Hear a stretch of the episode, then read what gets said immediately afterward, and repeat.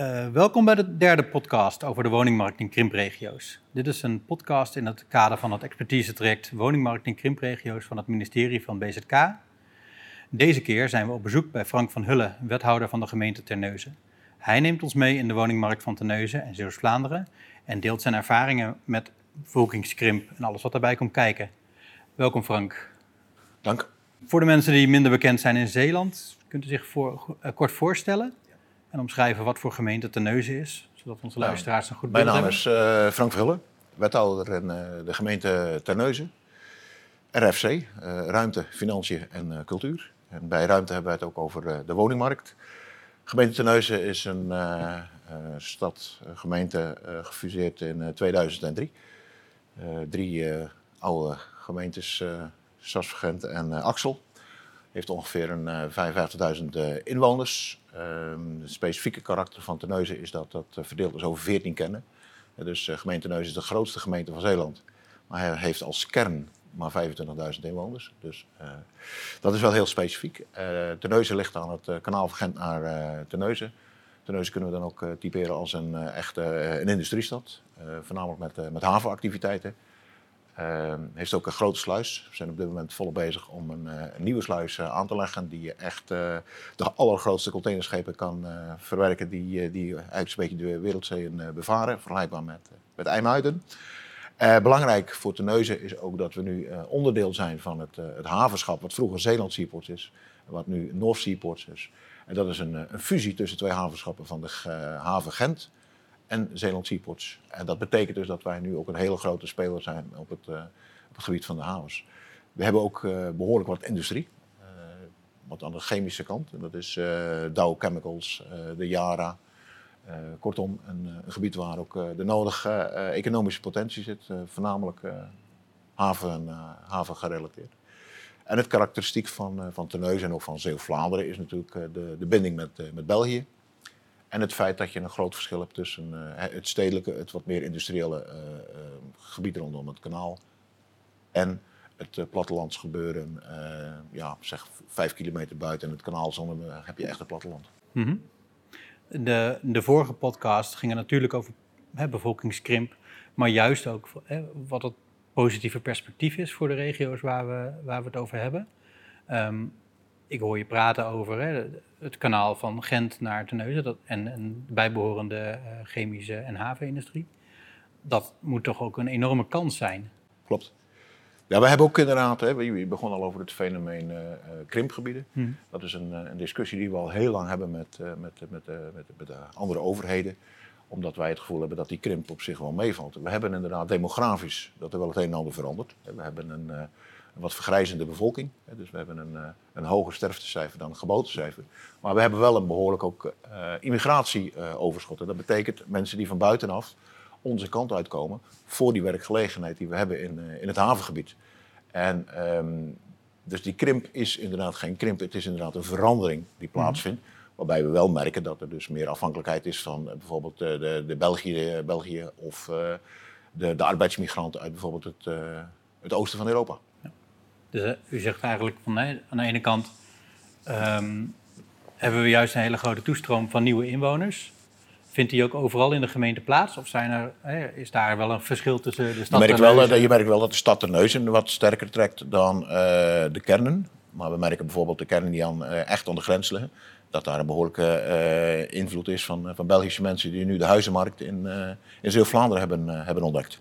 Nou, dat is eigenlijk op zoek naar rust en ruimte de grens overtrekken. Dat is enerzijds eh, op zoek naar rust en ruimte. Anderzijds ook gewoon financieel technisch. Uh, de, de, huizen in uh, Zeeuw-Vlaanderen zijn goedkoper dan, dan net over de grens.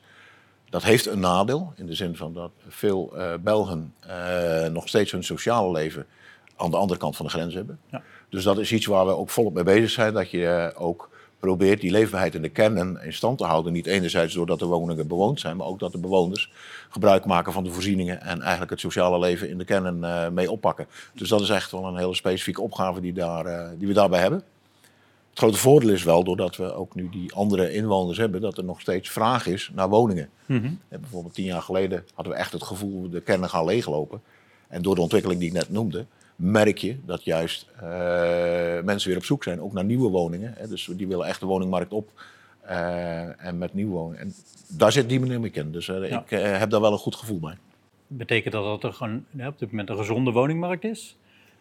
of is er juist sprake zelfs van verdrukking Ehm, hè, als we het over de jongeren van Zeeuws-Vlaanderen hebben. Ja, we hebben, het grappige is inderdaad, we hebben dus enerzijds de, de, de beleidsmakers, hè, dan noem ik een provincie, uh, het Rijk, uh, met de, de, de ladder van duurzaamheid. Mhm. En um, aan de andere kant hebben we de vraag vanuit de samenleving. En we merken dus gewoon de raadsleden, dorpsraadleden, wijkraadleden, die constant roepen van nou, er moet meer gebouwd worden. We merken dat onze kinderen uh, niet in de kern kunnen blijven wonen. Onze ouderen kunnen niet in de kern blijven wonen, dus daar is een gigantische behoefte. Mhm. En aan de andere kant hebben we de theoretici, de beleidsmakers, die kijken dus naar de statistieken, die kijken naar uh, uh, de, puur, de boeken. En uh, nou, dat, is, dat zijn toch twee verschillende werelden. Ja.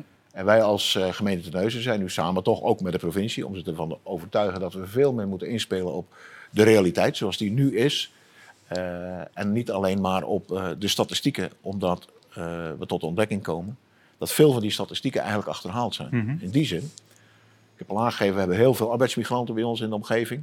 Uh, die worden gehuisvest in, uh, in woningen, uh, maar worden niet ingeschreven. Dat betekent dat woningen die bij ons in het systeem nog steeds als leeg staan. En we gaan de dorpen inrijden en we zien dat gewoon driekwart gevuld is, maar dan met de, de arbeidsmigrant en niet ingeschreven. Dat betekent dat er een enorme scheefgroei is tussen datgene wat in de statistiek staat en de realiteit. Daar zijn we nu volop bezig, ook met de provincie, om daar op een iets andere manier eh, mee om te gaan. Om veel meer ook kansen te, uh, te nemen die nu zich voordoen uh, in, in de kennen. En daarnaast zien we natuurlijk ook ontwikkelingen dat de periferie, de rust en de ruimte, steeds interessanter wordt. Steden lopen helemaal vol. Ja. onbetaalbare huisvesting, ook de drukte. dus mensen worden toch een beetje ja, een beetje kriebelig als het zo druk is. Uh, Amsterdam die uh, zelfs een toerist buiten wil hebben omdat het druk is. En je ziet gewoon ook door de manier waarop we nu samen uh, thuis kunnen werken, veel makkelijker met de digitale, dat de woonomgeving steeds interessanter wordt. Ja. En, ook daar zien we een, een, markt ontstaan bij, bij het Zeeuws-Vlaamse. En ja, dus inderdaad over dat krimp, wat een heel negatief imago heeft, spreken wij veel meer over een, een dynamische omgeving die echt verandert. En geeft de provincie daar dan ook ruimte in? Of is dat, je ziet dat de provincies gaan daar verschillend mee om. De ene stuurt heel erg op aantallen en, quota per gemeente.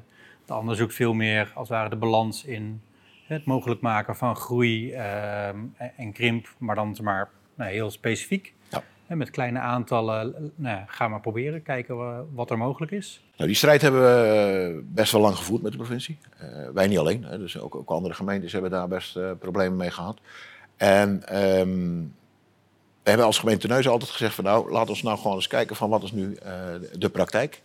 En uh, als er inderdaad zogenaamde uh, plannen zijn die bestemmingsplan technisch, vergunning technisch of wat dan ook mogelijk zijn. Maar ze worden al vijf tot tien jaar niet uitgevoerd. Mm -hmm. ja, dan zijn ze in mijn ogen geen plannen meer. En de provincie zegt nee, maar ze kunnen formeel, kunnen het wel. Daar hebben we nu van gezegd van nee, we gaan daar gewoon mee stoppen. En we hebben nu samen met de afspraak met de provincie dat we veel meer op de realiteit gaan uh, acteren en veel minder op uh, puur alleen uh, de statistieken. Ja. En terwijl wij dus inderdaad de mogelijkheden bieden om te bouwen. En de wat kleinere kernen wordt wel degelijk gebouwd. Uiteraard wel met onder voorwaarden. Hè. Dus niet zomaar weer een, een, wei omzetten tot een bouwgebied. Maar kijk zoveel mogelijk dat je naar inbreiding toe gaat. Mm -hmm. Dat proberen we zoveel mogelijk op elkaar af te stemmen. Veel meer gericht ook op inderdaad de specifieke doelgroepen die echt bediend moeten worden. En in die tussentijd, maar dan veel meer op de achtergrond en daar wat tijd voor nemend, hoe gaan wij nu om met uh, die, eigenlijk die loze plannen? He, dus uh, mensen die in het bestemmingsplan mogelijkheid hebben om te bouwen, maar niet bouwen, gewoon schrappen. En dan samen met uh, de provincie kijken van nou, we moeten wel zien te voorkomen dat we dan overal planschade moeten gaan betalen. Nou, ik merk dat ook in het Rijk daar steeds meer in meegedacht wordt. Mm -hmm. Dat er steeds meer instrumenten komen om uh, echt gewoon in te grijpen. Om te voorkomen dat er dus allerlei speculanten gewoon gebruik maken van uh, ja, ooit vergunde ruimte, maar er helemaal niks mee doen. En op die manier eigenlijk de markt uh, frustreren. dus daar worden echt stappen in gezet. En ik moet eerlijk zeggen dat we dat op dit moment op een goede manier kunnen doen met, met de provincie. Het heeft af en toe, maar dat mag, hè, dat is politiek. Ja. Nou ja, dat moet ook inderdaad af en toe kunnen schuren natuurlijk. Ja. Is het dan ook dat je bij nieuwe projecten daar ook op let? Dus dat je Um, als daar met de lessen die we nu leren hè, over nou ja, projecten die heel lang blijven liggen en eigenlijk nooit tot uitvoering komen. dat je er een soort termijnen uh, aan nieuwe projecten meegeeft. Van we willen wel dat je binnen zoveel jaar realiseert, want anders. Ja. Uh, het is alles wat we nu gaan, nieuw gaan oppakken. Daar zullen we echt met termijnen gaan werken. Hè? Dus, dus prima, je hebt daar een, uh, een goed plan. je kan het onderbouwen. Heel vaak is dat toch maar theorie. Hè? Dus gewoon gebaseerd op prognoses. En prognoses ja, die zijn geldig tot vanavond vijf uur. Mm -hmm. Dus dan moet je weer nieuwe maken. Uh, dus daar gaan we echt mee aan de gang. Uh, het is een nieuw proces, dus, dat, dus ja, we hebben nog wel wat, uh, wat slagen te maken. Maar dat wordt wel van, van wezenlijk belang dat we dat, dat gaan doen. Ik heb nu bijvoorbeeld een klein plannetje bij ons in, in Axel. Wat we eigenlijk, gegeven de theorieën die we nu gevolgd hebben, nooit zouden doen. Dus net even tegen de rand aan. Mm -hmm. Is nog een maagdelijk stuk gebied. Maar ik zet het af tegen het feit, hebben wij op andere plaatsen binnen diezelfde kern nog een mogelijkheid om dat specifieke soort woningen te bouwen. Hè, dus grondgebonden. Uh, binnen een bepaalde prijsklasse, uh, binnen, uh, voor een bepaalde doelgroep. Nee, die hebben we niet. Nou, dan ben ik bereid om te zeggen, nou gaan we eraan meewerken. Onder één voorwaarde. Dat jij als ontwikkelaar mij binnen nu en een, een maand of twee kan aantonen dat je een, was, een wachtlijst hebt van minimaal nou, driekwart van het aantal woningen wat je hebt, dat je die gewoon ingevuld ja. hebt. Dat mensen daar ook bij wijze van spreken met een soort boeteclausule aangeven van nou oké, okay, ik maak geen terugtrekkende beweging. Als het doorgaat, neem ik die woning af. Mm -hmm. Op dat moment toon je aan dat de markt er is. Op dat moment wil ik ook het gesprek met de provincie aan van zie je wel. De theorie zegt het kan niet. Ik zeg we moeten, want anders uh, hebben we gewoon een hele groep mensen die, uh, die nu niet aan een woning toekomen. Ja, en dan heb je wel de krip te pakken.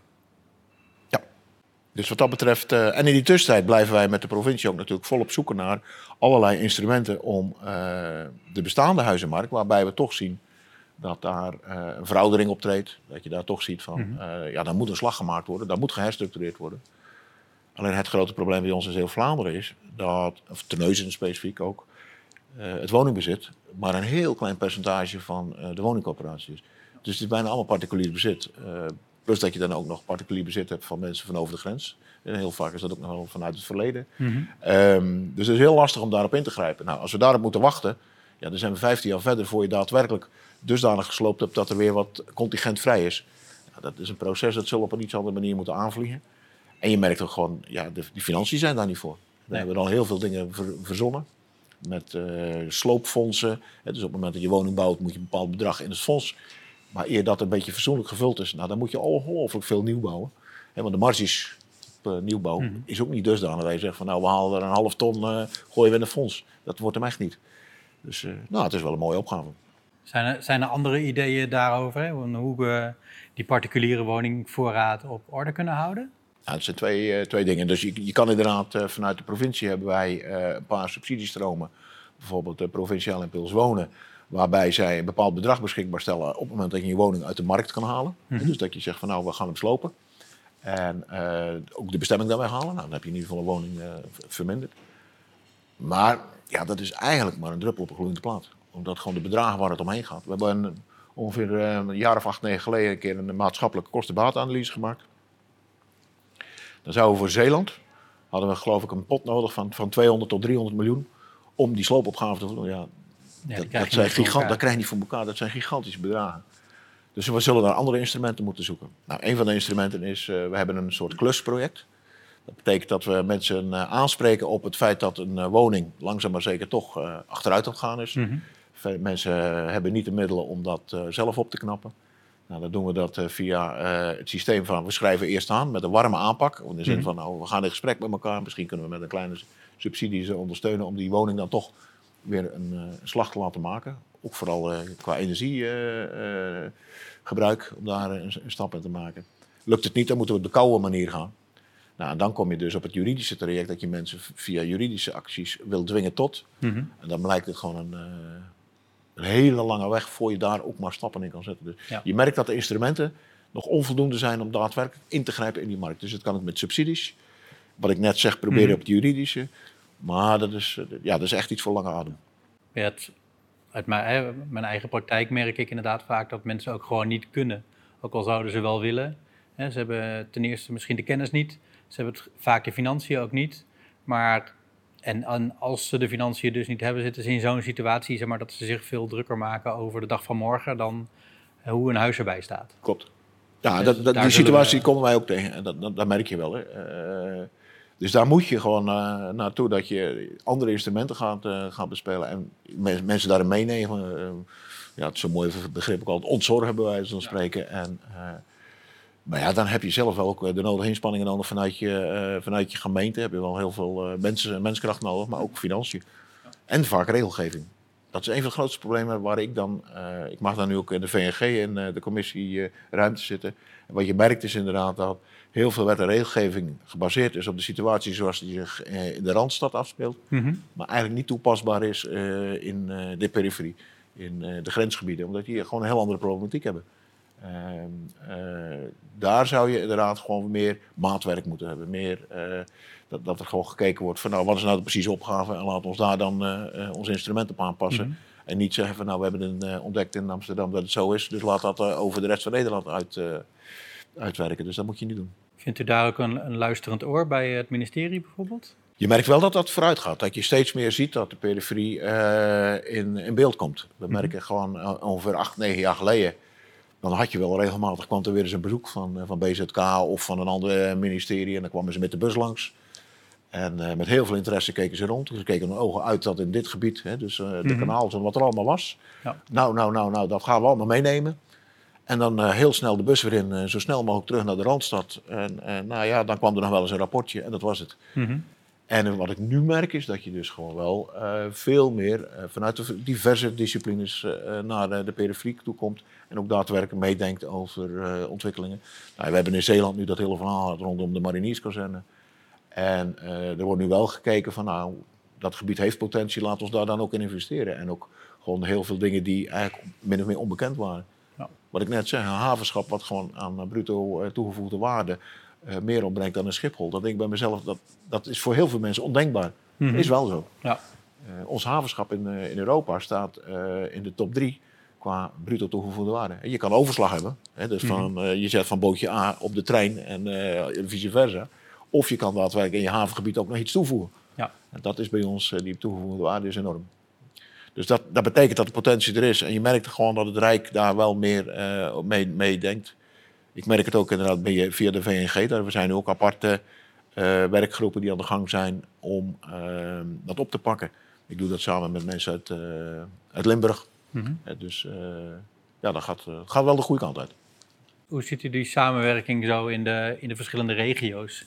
want nou ja, Zeeuws-Vlaanderen is een perifere regio, en, en zo hebben we langs de hele rand van Nederland natuurlijk, uh, die regio's, is, is, vinden jullie elkaar daar ook op? op de, de, er, worden, er worden stappen gezet. We hebben best wel uh, van tijd dus wat uitwisseling met uh, bijvoorbeeld Limburg. Mm -hmm. bijvoorbeeld Parkstad, om daar toch wel van, van te leren. Um, ik moet heel eerlijk zeggen, dat gaat op zich nog niet echt veel verder dan wat, wat kennisuitwisseling is even ja. langskomen. Ik denk wel dat je daar wat, wat intensiever nog mag proberen dat te doen. Mm -hmm. Uh, vanuit de provincie Zeeland is op dit moment een soort samenwerkingsverband met de provincie Friesland. Die hebben gezegd van nou, we hebben wel wat vergelijkbare problemen, we hebben vergelijkbare opgaves, ja. uh, misschien ook vergelijkbare oplossingen. Laat ons gewoon wat uh, nauwer samenwerken. Dus je ziet nu Zeeland, Friesland, dat, is, dat, dat wordt opgepakt. Um, we hebben ook individuele gemeentes die gewoon toch via wat, wat samenwerkingsverbanden elkaar opzoeken. Dus dat gaat wel, gaat wel de goede kant uit. Maar nogmaals, over het algemeen gemeentes zijn redelijk autonoom. En je merkt dat dat, uh, we merken zelf ook. Zeeuw-Vlaanderen wordt voor de buitenwereld is dat één gebied. Maar mm -hmm. de drie kernen, uh, dus uh, Hulst, Sluis en Terneuzen, ja. ja. zijn wel heel divers. Hulst ja. is voornamelijk gebaseerd, gericht op, op Antwerpen. die, die hele ontwikkeling die je daar in het Antwerps havengebied ziet. overloop vanuit Antwerpen is voornamelijk op Hulst gericht. Mm -hmm. is echt platteland. Dan heb je Terneuzen, nou, dat is dus echt het havengebied. Hè, dus het, ja. En dan ga je naar Sluis. Ja, dat is uh, toerisme. En uh, met zijn heel eigen, uh, eigen problematiek. Mm -hmm. waarbij vooral Sluis heeft nogal last van vergrijzing. En die hebben ook echt wel fysiek dat ze wat krimpen. Ja. Dus ja, ook dat heb je diversiteit. Je zoekt elkaar wel op. Maar ja, je hebt toch verschillende uitgangspunten. Mm -hmm. Iedereen zijn eigen verantwoordelijkheid natuurlijk ook. Ook, ook dat, ja. ja. Maar ook een andere problematiek. Nu zijn wij zelf wel bezig om met een regionale uh, woonvisie te komen, maar ook een regionale visie, een soort structuurvisie voor Zeeuw-Vlaanderen. Mhm. Om toch te voorkomen dat je weer uh, Hulst heeft zijn visie, visie. Nee, probeer nou. Probeer nou samen toch, dat die afstemming te vinden. Ja, maar binnen Zeeland zijn we natuurlijk toch vrij uniek. We, hebben, we blijven gewoon mhm. met die Westerschelde zitten. We hebben de tunnel. Ja. Tolvrij, niet tolvrij. Hij blijft gewoon toch een, uh, een knelpunt. Ja. Het is gewoon echt een pijpenlaadje. Altijd dus een barrière. Altijd. Of die nou wel of niet tolvrij wordt. En we hopen hem mooi tolvrij te krijgen hoor, daar niet van. Uh, dus je zal toch je eigen veel meer moeten richten op je, je kracht als Zeeuw-Vlaanderen. En je mogelijkheden die je hebt met het Belgisch achterland. Ja. En dat gaat steeds beter. Dat die grens toch langzamer aan het vervagen is. Nee, ik grapte net natuurlijk in ons gesprek al. Hè, dat uh, moeten we Zeeuws-Vlaanderen dan niet uh, toevoegen aan België. Want dat ligt er zo dichtbij. Jullie hebben zo positieve invloed ook van Gent. Ja, um, ja dat is natuurlijk een grap, dat gaan we niet echt doen. Nee. Maar het is al een paar keer ook wel zo geopperd. Hè? Zelfs ja. bij ons in de gemeenteraad is een keer een, een, motie ingediend door de Partij van de Arbeid om te zeggen van nou, wij willen niet langer uh, Zeeuw-Vlaanderen als windgebied mm -hmm. voor uh, de rest van Nederland zien. Dat is eigenlijk door heel veel mensen is dat heel negatief opgepakt. Ik zelf had dat ook. Want je zet je dan weer weg als een soort Calimero. Neem je een klein beetje afstand, zeg je ja, ja misschien is het eigenlijk niet onaardig om dat toch nog eens even uh, op die manier te benadrukken. Dus, uh... Nee, je benadrukt er ook je eigen kracht mee natuurlijk. Ja. Hè? Je, bent niet, je bent niet per se van de uithoek van Nederland. Nee, ik zeg ook niet inderdaad dat je een, een uithoek van België moet worden. Maar je bent vooral gewoon een uniek gebied. Dat gewoon inderdaad gewoon vlakbij het stedelijk gebied van België ligt. Uh, prachtig aan de kust gelegen.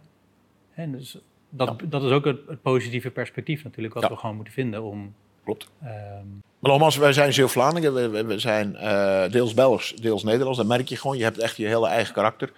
Ik heb ook heel vaak als ze vragen van, ben je echt een Zeeuw? Nee, ik ben toch iets meer een Zeeuw-Vlaming. Mm ja, dat, ja dat, dat spreekt toch wel meer aan. Maar om dat te zeggen, ja, je gaat bij België, dat, dat is gewoon een stap te ver. Maar dat je wel heel veel met samenwerking kan doen, daar ben ik wel van overtuigd. En wij kunnen elkaar versterken. En het is ook maar hoe, hoe bekijk je iets. Hè? We zijn zogenaamd de periferie. Maar als je bekijkt ietsje hoger, dan zitten we midden in de delta. Dat, dat is, het is niet voor niks dat havenschap uh, zo goed draait. Omdat je toch op een unieke locatie zit. Uh, kortom, laat ons daar uh, gebruik van maken. Nee, in de vorige podcast hadden we dat ook. Hè? Onze vorige gast, Marianne Besseling van de gemeente Bronkhorst, die zei van ja, maar de economie is, is het eigenlijk de basis onder alles. Dus als wij onze economie hier op orde willen houden, we hebben een prachtig woongebied hier. Dan komen de mensen vanzelf hier wel. Als er maar werk is. want als het werk er eenmaal niet meer is, dan houdt het op.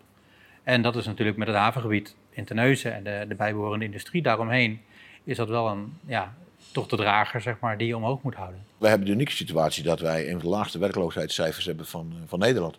En dus dat, uh, het is net andersom, dat we zelfs moeite moeten doen om mensen, uh, of tenminste om, om het werk te kunnen laten doen. Dat is ook de reden dat we dus behoorlijk wat van die arbeidsmigranten hebben.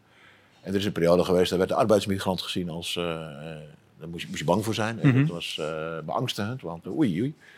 En nu zeggen wij veel meer, ziet dat de, de, de arbeidsmigrant als een kans dus die komt gewoon onze kant uit. Ik zeg altijd, dat zijn mensen die bereid zijn mhm. om honderden en honderden kilometers uh, te reizen. Kinders achter te laten, vier, vijf weken, soms maanden van huis af te zijn om een boterham te verdienen. Hoe kan je die nou ooit als een vijand zien? Die man die, die, die gaat gewoon voor zijn werk, die staat mm daarvoor. Dus uh, ja, biedt hij dan ook faciliteiten. En als die onze kant uitkomt, is prima. Dus uh, past gewoon ja, we zijn toch een multiculturele, multiculturele samenleving hoor. En hmm. laat ons daarvan profiteren. Daar is meer de vraag inderdaad van hoe integreren we die in de samenleving?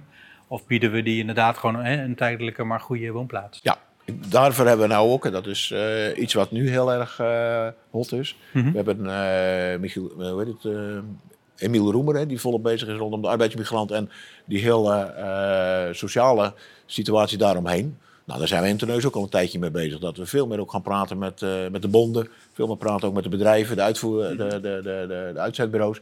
Van ja, jongens, behandel die mensen dan ook echt daadwerkelijk als een mens. Het is, en niet alleen maar als een instrument. En eigenlijk de nieuwe slaaf. Dat is ook heel belangrijk. Dat je daar op een goede manier mee omgaat. Ja. En ik zeg toevallig, uh, vandaag in de krant stond uh, zowel in Hulst als in uh, Gent... komt er weer een Poolse supermarkt. Terwijl met andere woorden, je versterkt steeds meer. Mhm. Ja, ze komen gewoon toch deze kant uit. En langzaam maar zeker uh, worden gewoon een onderdeel van, uh, van de samenleving. En ja. Uh, ja. dan moet je elkaar zien te vinden. En niet, niet een soort afhoudende mhm. houding, maar veel meer nee. omarm. Ja. En dat gaat voor de woningmarkt gaat het uiteindelijk ook zijn, zijn profijt opleveren. Daar ben ik echt van overtuigd. Ja, ja je moet ze een plek kunnen, kunnen bieden inderdaad. Ja. Um, afsluitende vraag. Waar, zou u, waar worstelt u nog het meest mee in relatie tot het woonbeleid? Wat zou u als tip daarover willen meegeven aan onze luisteraars? Ja, bij de luisteraars weet ik niet, mij wel bij, naar de beleidsmensen. Uh, uh, en uh, ik gaf net het voorbeeld van hoe wij nu omgaan met de provincie. Dat je dus veel meer probeert uit te gaan van, van, van je de praktische gegevens. En je eigenlijk veel minder laat leiden door de statistieken, door de prognoses. Door, uh, want als je dat ziet, we hebben al zo vaak gehad over, ja, ja we krijgen een gigantische krimp. En een jaar later blijkt het weer al om te draaien. Je hoeft mm -hmm. maar een kleinigheid te veranderen. Dus pas ontzettend op dat je je niet alleen laat leiden door dat soort uh, theoretische modellen, maar ga veel meer uit van ja, wat proef je in die samenleving. Ga gewoon in gesprek met, uh, met die samenleving. Mm -hmm. En dan hoor je veel meer van wat er echt leeft. Ga zelf kijken, bij wijze van spreken, wat ik net zeg, naar die uh, volgens de statistiek leegstaande woningen. En we rijden er als ambtenaar doorheen en we kunnen zo een lijstje maken waar vier straten, waar we gewoon 25 woningen vinden die gewoon bewoond worden. Waar gewoon activiteit is. En die bij ons niet in de boeken staan. Ja. Ja, dus veel meer ga gewoon in gesprek met je omgeving en haal veel meer op uit uh, datgene wat je uh, in, de, in, de, samenleving ziet. En ga niet alleen af op uh, de boeken. Zoals ik het even samenvat, inderdaad, ga af op de praktijk. Hou het fijnmazig en, en begin gewoon. Ja. ja. Nou, dat is een mooi einde van deze podcast. Ik wil u graag hartelijk bedanken. Graag gedaan. Um, en de volgende keer gaan we naar het westen van het land.